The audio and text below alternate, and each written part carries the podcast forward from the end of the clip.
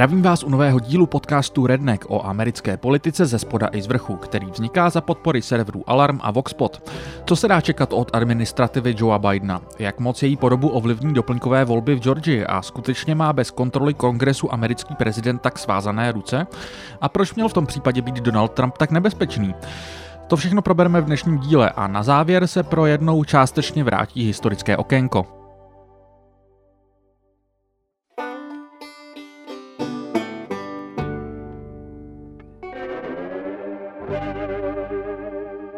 Příští týden američtí volitelé odevzdají své hlasy kongresu, který je sice případně schválí až v lednu, ale pokud se do té doby nestane nějaký neočekávatelný zázrak, bude to v podstatě definitivní hřebíček do rakve snah Donalda Trumpa zvrátit výsledek voleb. Přímo i Trump už se několikrát v uvozovkách přeřekl takovým způsobem, který naznačuje, že vnitřně svou prohru přijal. Donald Trump zároveň taky několikrát naznačil, že by mohl kandidovat znovu v roce 2024. Zaznamenal jsem teorie o tom, že by mohl oznámit svůj úmysl kandidovat znovu v průběhu Bidenovy inaugurace, což je jistě zatím divoká spekulace, ale co si budeme povídat, zní to velmi trumpovsky. Já sám si upřímně řečeno dopřávám po čtyřech letech od Trumpa trochu prázdniny, protože je toho mnoho důležitějšího, na co je teď podle mě lepší se zaměřovat. Primárně je to pochopitelně otázka, co se dá vlastně čekat od administrativy Joea Bidena. V předminulém díle jsem probíral personální otázky ohledně Bidenova kabinetu. Od té doby se objevilo pár dalších men a k některým z nich se možná dneska okrajově dostaneme. Ale já bych se primárně chtěl zaměřit na to, co se od Bidena dá čekat politicky, a to z jednoho podstatného úhlu. Jak jsem naznačoval v úvodu, dost závisí na tom, jak dopadnou doplňkové volby do Senátu v Georgii. Byly tu letos hned dvoje volby do federálního senátu. Jedny v řádném termínu. Zároveň se tu konaly zvláštní volby na místo republikánského senátora Johnnyho Isaacsona, který odešel do důchodu. Přesná pravidla pro senátní volby si určují sami jednotlivé státy. V 19. století například bylo běžné, že federální senátoři nebyli voleni přímo, ale vybírali je místní kongresy jednotlivých států.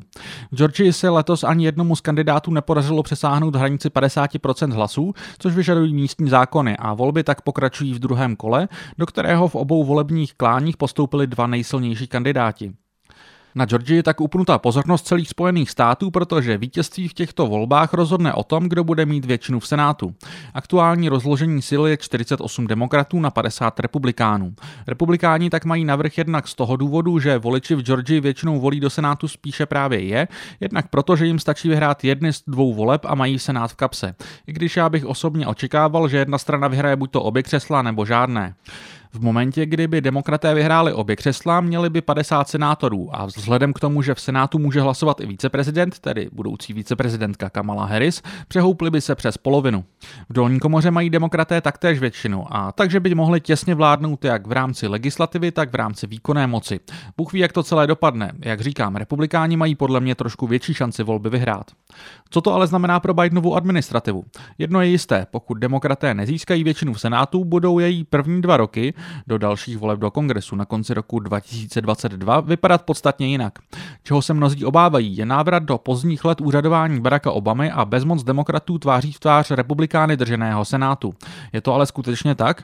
Je americký prezident bez kongresu skutečně tak bezmocný? Samozřejmě, že není.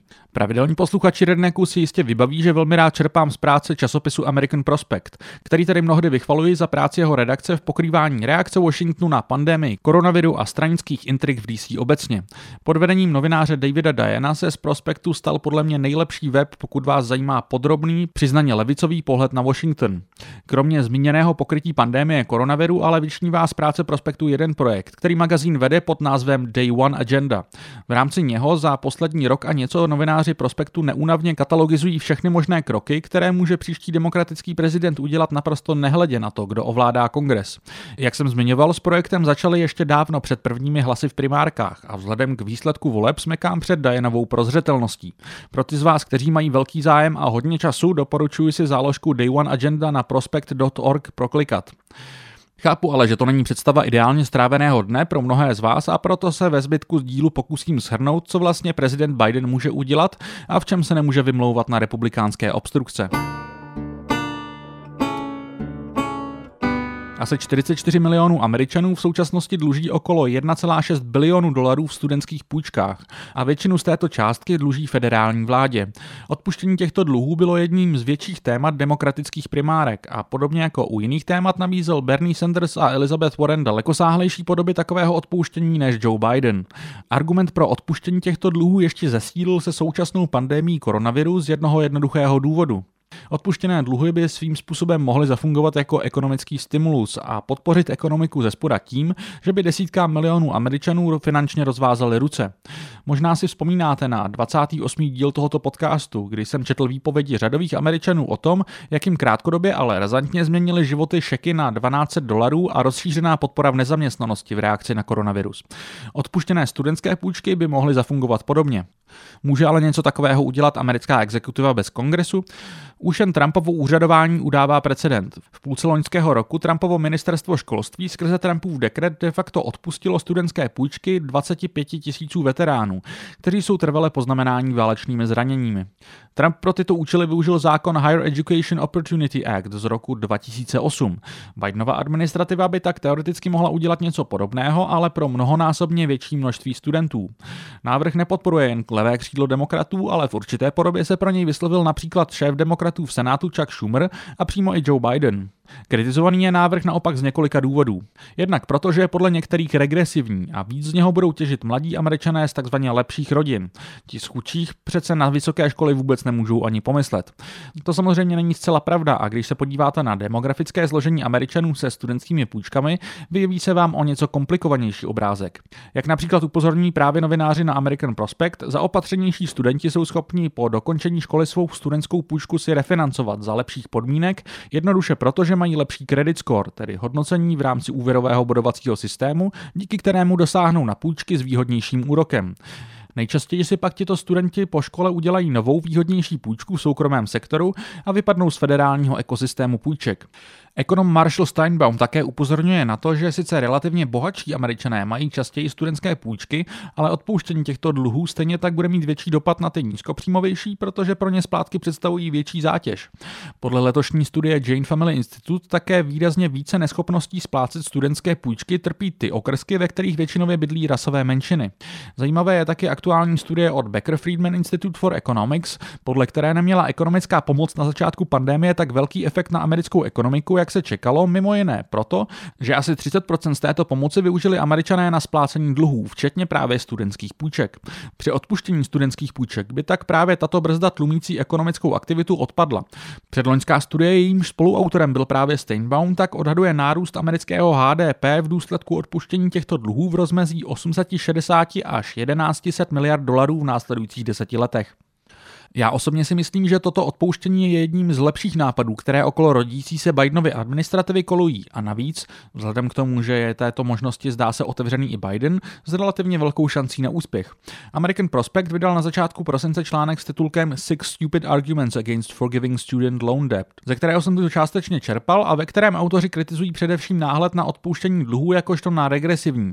Jakkoliv shledáváme jejich argumenty přesvědčivé, myslím si, že minimálně v úrovni politického messagingu je to něco, na to se budou muset demokraté dát pozor. Hillary Clinton se po minulých volbách chlubila tím, že ona vyhrála v okrscích, které představovaly asi dvě třetiny amerického hrubého domácího produktu. U Bidena se toto číslo vyšplhalo na téměř 71%, a to i přesto, že vyhrál v asi šestině okrsků než Trump. Pouze to bylo v těch s velkou populací a vysokou ekonomickou aktivitou.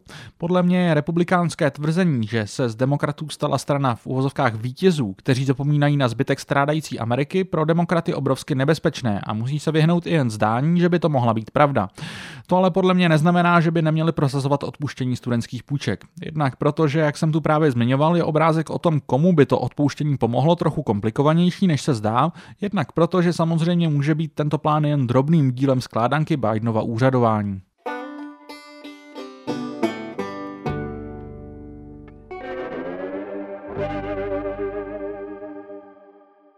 Pro mě oblíbenou kategorií, ve které by se Biden a jeho administrativa mohla vyřádit, je antimonopolní politika. Vzhledem k tomu, že se jí budu věnovat v jednom z následujících dílů, zmíním tuto oblast dneska jenom krátce. Americké úřady v mnoha ohledech přestaly antimonopolní opatření v posledních čtyřech dekádách de facto vymáhat. V posledních pěti letech se ale v tomto ohledu v DC otáčí vítr. Ministerstvo spravedlnosti podalo antimonopolní žalobu na Google. Antimonopolní podvýbor dolní komory kongresu vydal před dvěma měsíci přelomovou zprávu. Federální obchodní komise se prý chystá žalovat Facebook.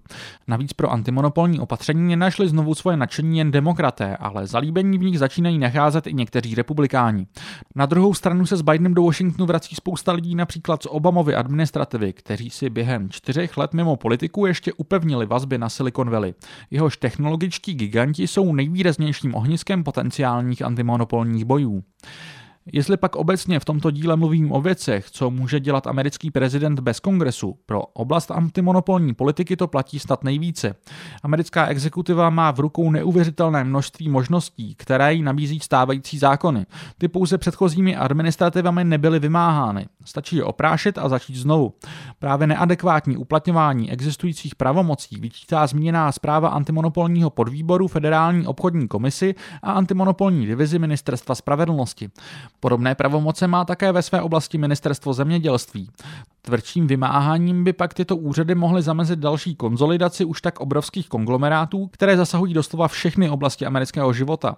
Může je tvrdě trestat za zneužívání dominantního postavení pro upevnění už tak z řetězu utržené pozice na trhu, může zajistit právo na opravu zařízení Američanů. V tomto ohledu jsou nejčastěji zmiňovány například chytré telefony, ale největší problém mají američtí farmáři se svými traktory a jinými zemědělskými stroji, které jim firmy jako John Deere zakazují opravovat. Korporátní koncentrace způsobuje, že řadoví američané platí více za základní potřeby, vydělávají méně, přichází o příležitosti založit si firmu a jsou nuceni přijmout korporátní kontrolu nad politikou. Metodickým a strategickým využíváním moci, kterou federálním úřadům v minulosti udělal kongres, může příští administrativa dosáhnout hmatatelného a populárního pokroku, který bude mít pevnou oporu v zákonech a precedentech, tvrdí Sandeep Vahisan, ředitel antimonopolního Open Markets Institutu. Jednou z oblastí, kterou Vahísen vypichuje, je zakročení proti naprosto přebujelé praxi antikompetitivních klauzulí pracovních smluv, které zamezují pracujícím přecházet ke konkurenci a tím uměle tlačí dolů mzdy. U specifických úzce vymezených pozic má možná tato praxe oprávněné využití. V současnosti však zasahuje asi jednoho z pěti amerických pracujících i na naprosto řadových pozicích. Antimonopolní politikou částečně spjatou sférou, ve které by Bidenova administrativa mohla zakročit, je obrovská cena léků ve Spojených státech, která pro pravidelné posluchače Redneku nebude žádnou novinkou. Pozorní posluchači si například jistě vzpomenou na program státu Utah, který radši hradí některým pojištěncům cesty pro léky do Mexika a vyjde to levněji, než kdyby tatáž léčiva kupovali ve Spojených státech. Extrémní variantu zákroku v tomto ohledu představuje sekce federálního zákonníku, která umožňuje de facto vyvlastit patenty. Natalie Schur na American Prospect vzpomíná na rok 2001, kdy po útocích 11. září následovala trochu pozapomenutá epizoda se zastílanými dopisy s antraxem. V rámci této hrozby chtěla americká vláda zakoupit léčiva pro případ masového útoku antraxem, který naštěstí nikdy nenastal. Farmaceutická společnost Bayer ale držela patent na dotyčné léčivo, kterého chtěla americká vláda koupit asi 100 milionů pil pilulí a vyžadovala za nákup horentní sumy. Teprve když federální vláda pohrozila de facto vyvlastněním dle sekce 1498 hlavy 28 zákonníků, slevil Bayer na cenu přibližně dolar za piluli. K použití drakonické varianty tak ani nemuselo dojít. Méně extrémní podobu představují zmiňované antimonopolní pravomoce Federální obchodní komise FTC, která může trestat dohody mezi firmami a jejich protějšky, kterým farmaceutické společnosti občas platí za to, aby nevyráběly levnější generické alternativy. A toto je sféra, ve které byla v uplynulé dekádě FTC i lehce aktivní. Stejně tak může FTC zakročit proti takzvanému evergreeningu, kdy firmy při vypršení jednoho patentu nahlašují patent nový s miniaturní změnou formule a pak tlačí na lékaře, ať předepisují nově patentovanou variantu variantu. Radikální možnost týkající se zdravotnictví uvádí přímo šéf-redaktor American Prospectu David Diane. Poukazuje na málo známou sekci Affordable Care Actu, tedy tzv. Obamacare, která přiskla de facto Medicare for All, tedy federální vládou hrazené zdravotní pojištění, za jaké lobuje frakce levicových demokratů okolo Bernieho Sanderse, všem obyvatelům jednoho městečka v Montaně. Zdejší obyvatelé byli otráveni asbestem z přilehlého dolu. Sekce Obamacare jim v důsledku tohoto vystavení poskytla zdravotní pojištění. David Dine poukazuje, že podobně by mohl Biden, kdyby chtěl, naložit s koronavirem, který by v tomto případě nahradil vystavení asbestu. Mohl by tak poskytnout vládou hrazené zdravotní pojištění všem vystaveným koronaviru. Od letošního ledna je totiž kvůli koronaviru vyhlášen stav nouze v oblasti veřejného zdraví, což by takovouto interpretaci umožňovalo. Neočekávám, že Joe Biden hned v den své inaugurace využije této možnosti a promění Spojené státy v zemi s vládním zdravotním pojištěním. V zákonech ale není nic, co by mu v tom zjevně bránilo. To je má hlavní myšlenka. Zborník zákonů Spojených států není nejzáživnější čtení. Je v něm ale zahrabán nespočet možností, jak může prezident pomoct lidem, píše Diane. Opozice vůči Sandersovskému Medicare for All byla pochopitelně stěžení částí Bidenova primárkového messagingu. Na druhou stranu sliboval zajistit státem hrazenou zdravotní péči pro nakažené koronavirem. Diane také upozorňuje, že ani na širší škále by něco podobného nebylo úplně bezprecedentní. V roce 1972 zavedla administrativa Richarda Nixona program, který zpřístupňoval Medicare všem pacientům trpícím chronickým renálním selháním. Na závěr bych k zdravotnictví rád vypíchnul, že Biden si vybral na post ministra zdravotnictví bývalého kalifornského kongresmena Javiera Beseru, který v minulosti prosazoval právě Sandersovské Medicare for All. Taktéž podporoval tvrdý postup proti držitelům patentů, kteří udrží vysoké ceny léků. Obzvláště proti těm, kteří drží patenty na léky, jejichž vývoj byl původně hrazen vládními agenturami.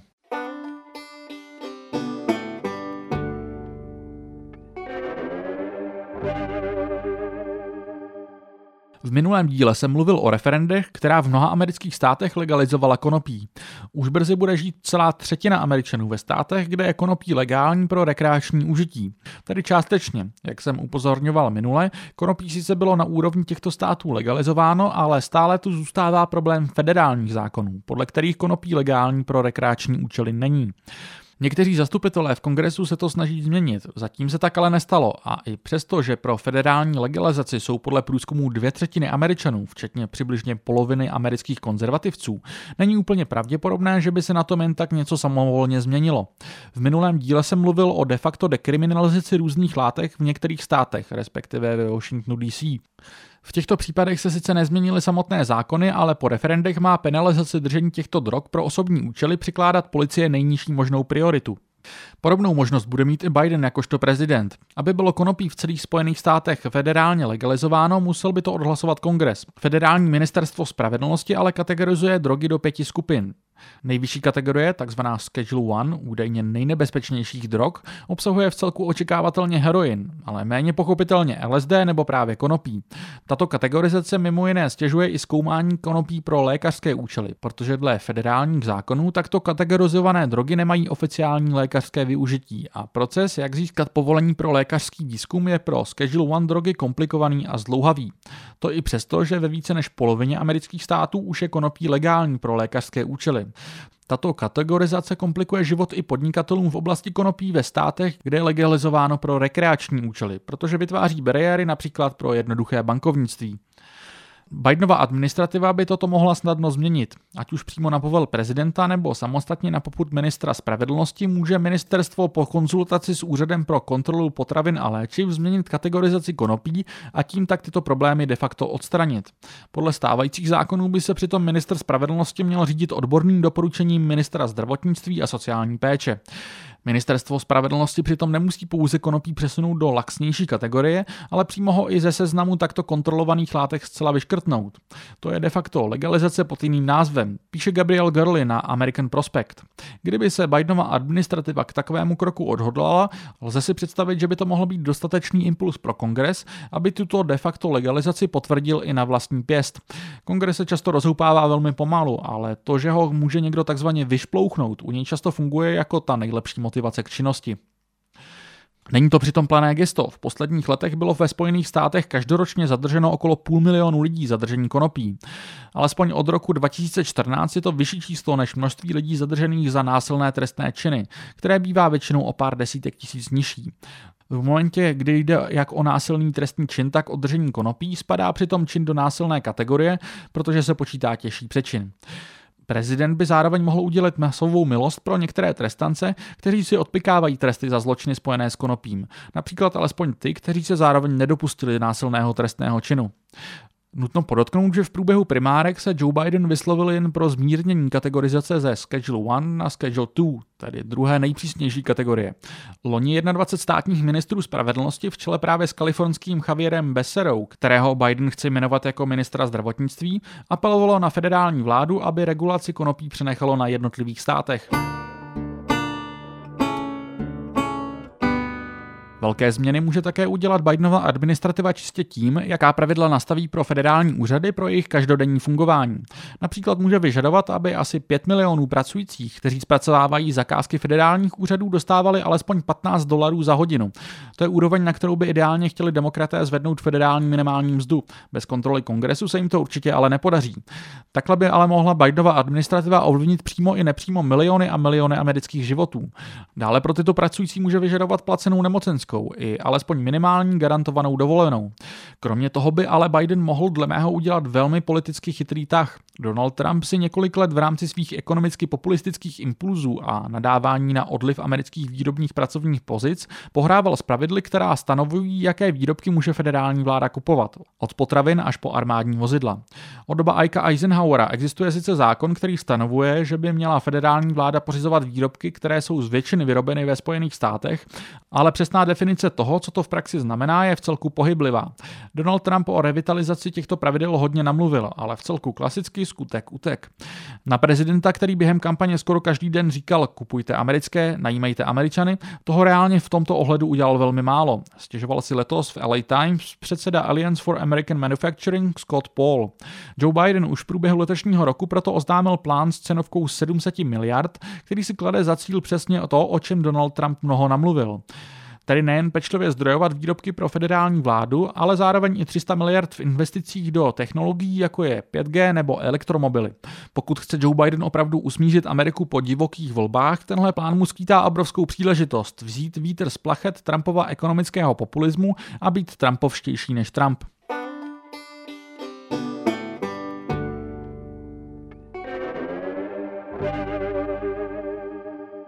Zase se mi dnešní díl nějak nafoukl a měl bych končit. Zbytek projedu tedy o jen opravdu rychle.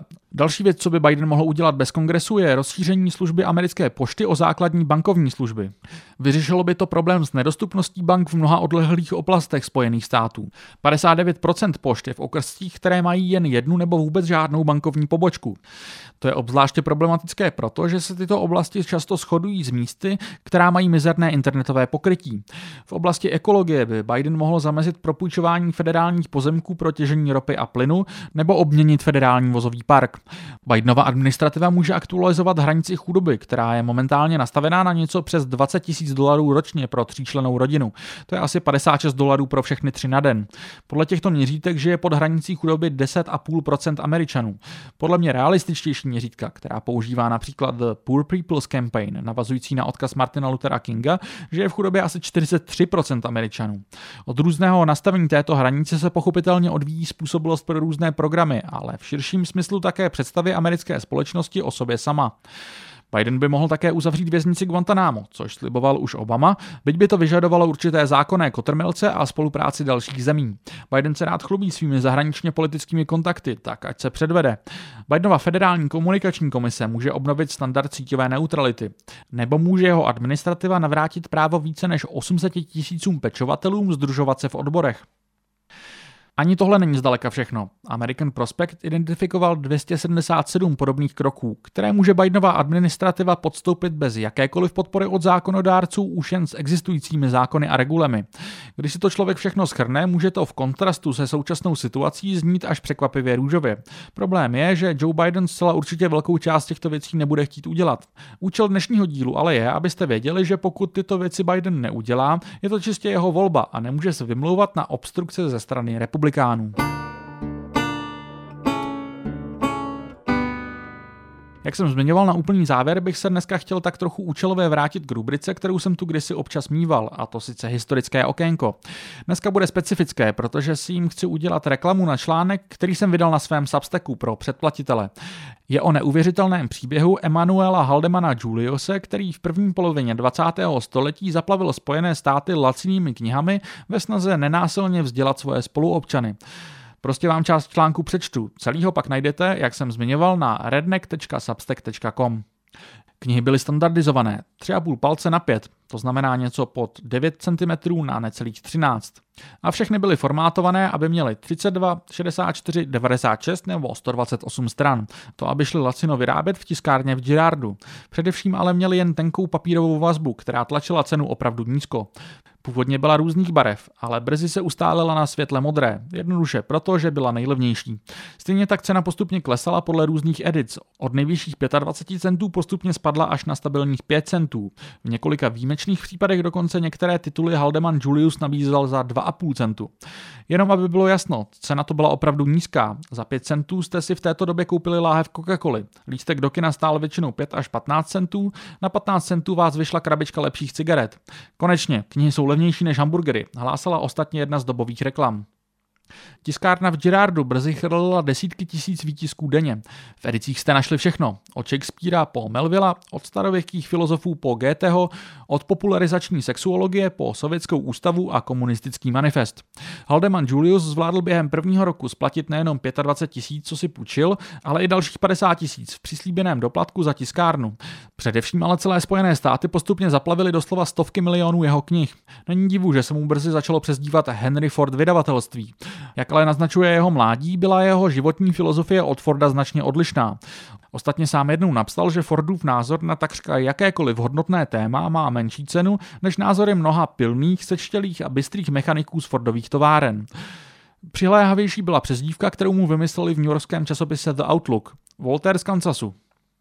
Jeho nápad propojil populistickou a kapitalistickou jednoduchost. Požádal čtenáře, aby mu poslali 5 dolarů a on jim za to slíbil napostílat 50 titulů hned, jak je stihne natisknout.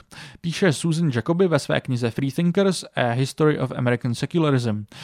Důvody úspěchu naší edice jsou zřejmé. Jsou to knihy, které jsou tak levné, že si je i ten nejchudší dělník může koupit. Jsou tak krátké, že lehce najde čas, aby si je přečetl. Jsou praktické velikosti, takže si je může strčit do kapsy a číst po cestě do práce, během přestávky na oběd, kdykoliv, kdy najde pár minut. Psal v roce 1923 Haldeman Julius. Malé modré knížky by ale nedosáhly takové slávy nebýt silně populistické a antielitářské filozofie jejich nakladatele. Není to znakem velikosti, ale úzkoprsosti a slabosti, když sedíte ve slonovinové věži a zbytek světa necháváte bez povšimnutí, lhostejný k tomu, co si myslí a co dělá DAF. Vysvětloval Haldeman Julius v roce 1929 v debatě s historikem C. Hartley Gratanem. Popularizovat vědomosti znamená dělat život svobodnějším a inteligentnějším. I z pohledu učence, přestože třeba nevěří, že by někdy masy mohly dosáhnout jeho vznešené úrovně vzdělanosti, je, řekl bych, popularizace vědomostí jasnou strategií sebeobrany. Tato popularizace, i kdyby nedokázala nic jiného, vytváří příznivou atmosféru pro kulturu, přináší úctu pro učence a pro svobodu jejich bádání, vysvětloval Haldeman Julius svému oponentovi.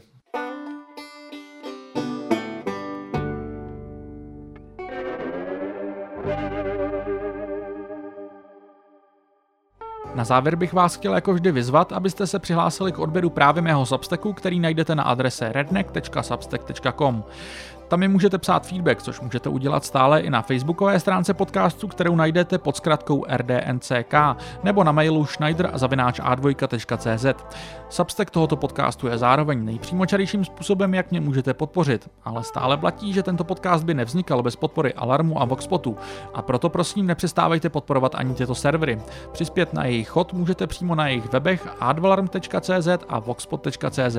K odběru tohoto podcastu se můžete přihlásit na Soundcloudu, Spotify, Apple Podcast nebo například Player FM. Zatím se tedy loučím a těším se zase příště.